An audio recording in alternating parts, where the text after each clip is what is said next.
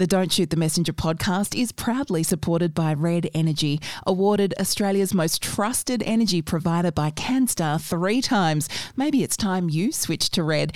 And for Prince Wine Store, Bank Street, South Melbourne, and delivering Australia wide. princewinestore.com.au. Well, Corey, on a big news day, I think we move now with great happiness to the cocktail cabinet, where Myles Thompson from Prince Wine Store is going to join us. And Myles, you've got a lot of fabulous recommendations as always, but we're on Southern Rhone wines this week, which is fascinating. Yeah, I thought good, good. You know, those Rhone wines are that. That so we have GSMs here in Australia. That's what we'd sort of, you know, that's what we've sort of copied, I guess, from the French.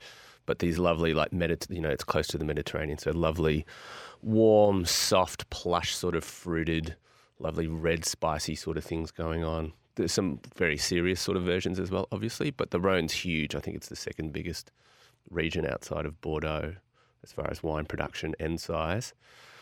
So yeah, produces a lot of styles of wines, cheap to to very premium, expensive. But um, yeah, so I thought a couple of those, and they're the perfect sort of like winter wine, or feels like winter, autumn wine.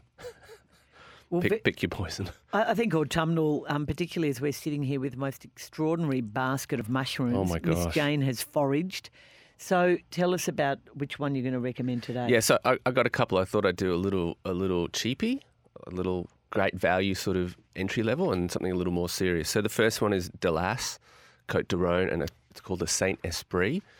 Um, and Delas is a really large. They're a domain, so they own a bunch of vineyards. They also buy fruit as well, so they they're quite large. And this Esprit they make a lot of, um, but it's always every year, every time we have it, we're always kind of shocked at how how good they seem to nail it. It's it's pretty incredible, and they make quite a lot. But it's always fantastic value, and it's in that really sort of like red fruited raspberry and spice and lovely sort of fleshy and soft. They don't use any oak on it. It's all it's all about that sort of fresh, crunchy sort of fruit, um, and it's twenty five dollars a bottle. So really sort of great value and just you know that's sort of what I call you know drink don't think kind of wine. Wonderful. Is it plentiful at the moment at Prince Wine Store? Mm. It is plentiful. We have We it stacked. into we have it Street. stacked down the front, ready to go. yeah, it, it, it often ends up in that front section, which is our value section, because it's, it's every time we have it, we're just like, oh wow, this is just such good good value. Okay, so really entry level to top shelf. Yeah, so not quite top shelf, but this is from a producer called Font de Courtedune. Um, and Font de Courtedune, uh, th- they're uh, one, the the gent who runs it now. His father used to sort of have it, used to sell a lot of the the grapes and stuff, and then he's a fireman, and he moved back to run the property eventually with his wife. Um, and they've turned out to be quite surprise talents in, in, in the winery. And they own a Chateauneuf de Pape property, a property which is you know the, one of the most famous villages of, of the Rhone. But this is their Côte de Rhone villages, and it's actually a, a, a vineyard that's just next to their Chateauneuf de Pape property. Um, and the villages sort of designation, just just as a quick little sort of aside, it's sort of a more premium selection of normal Côte de Rhone, and it has to come from one or a multitude of designated villages that are considered more premium than the general Côte de Rhone appellation. And so this one actually So it's from, not only regions, it's villages. yeah. to- So this one actually comes basically from what I understand is Chateauneuf de, P- Chateauneuf de Pape and is also from a single vineyard. So you're kind of getting a bit of a double whammy there. And it's $39, but it's a more it's a more serious wine. There's definitely a lot more sort of depth. It's a little more of that mix of like red and sort of black sort of forest fruit. Again, no oak, so lovely sort of freshness to the fruit, but it has a bit more body and weight, and it's a little more it's a little more serious in in sort of style, a little bit more of that kind of like you know roasted spice and kind of darker fruit. It's very very good. Have you been to Chateauneuf de Pape?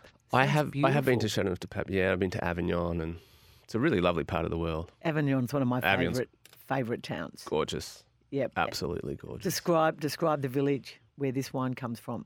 Well, yeah. So, so Chateauneuf's. I'm not sure how far it is from Avignon, but if you've ever been there, Ch- Chateauneuf is famous for these soils that have these sort of galettes, these big rocks in them, and then it also has these soils that are more sort of sandy soils. And this comes from the more sandy soil, so they get this sort of pretty elegance. But if you've been there, there's kind of there's a sort of ruggedness to that sort of region. And you know, it's also famous for wine, but it's also famous for obviously like rosemary and um, uh, it, like these kind of wild herbs, what they call garrigue there. So it has this kind of Lots of, lavender too. yeah, and lavender, which they obviously make lots of great um, cosmetics and things from there as well. We stayed- we stayed near- is from from based in there. L'Occitane it is, L'Occitane, and we sorry. stayed at a um, cherry orchard near there. Yeah. The cherries as well. Thoughts, Corrie, on these two reds? Um, well, I think that sounds really lovely. I remember being in that region a few years ago, having a couple of nights there and doing a bit of a Le Grand Bouffe kind of road trip, really. Complete indulgence on food and wine down to Lyon. And what I do remember, Caro and Myles, was one of the sommeliers at the restaurant explaining the history of this area, because of course it goes back to the Romans and they discovered and set up the first wineries there. And it's just quite incredible to think that this region has been so prolific and so highly regarded for hundreds of years. Mm. Yeah, it's amazing. I mean, a lot of that sort of wine history, you know, tied through the ages, it's it's pretty incredible when you look back. And I know, like in places like that, and in Germany as well, you know, they have records that go back so far, like you know what the weather was on a certain day. At a, it's, it's pretty amazing. It's very cool. There we have it, two beautiful sounding reds from the Southern Rhone region. Delas, Saint Esprit, $25 Yep. with um, a further 10% discount. Ten percent off with your Emmy double S discount. Yep. Well done, Myles. And um, the Chateau Neuf de Pape Font de Font de Courtedune. Beautiful. Yeah, $39, but a bit of a discount there. For a good red, that sounds fabulous. Yeah, perfect. Perfect with these uh, mushrooms, I'd say. Myles, thank you very much. And just remember that Prince Wine Store is a fabulous sponsor of this show.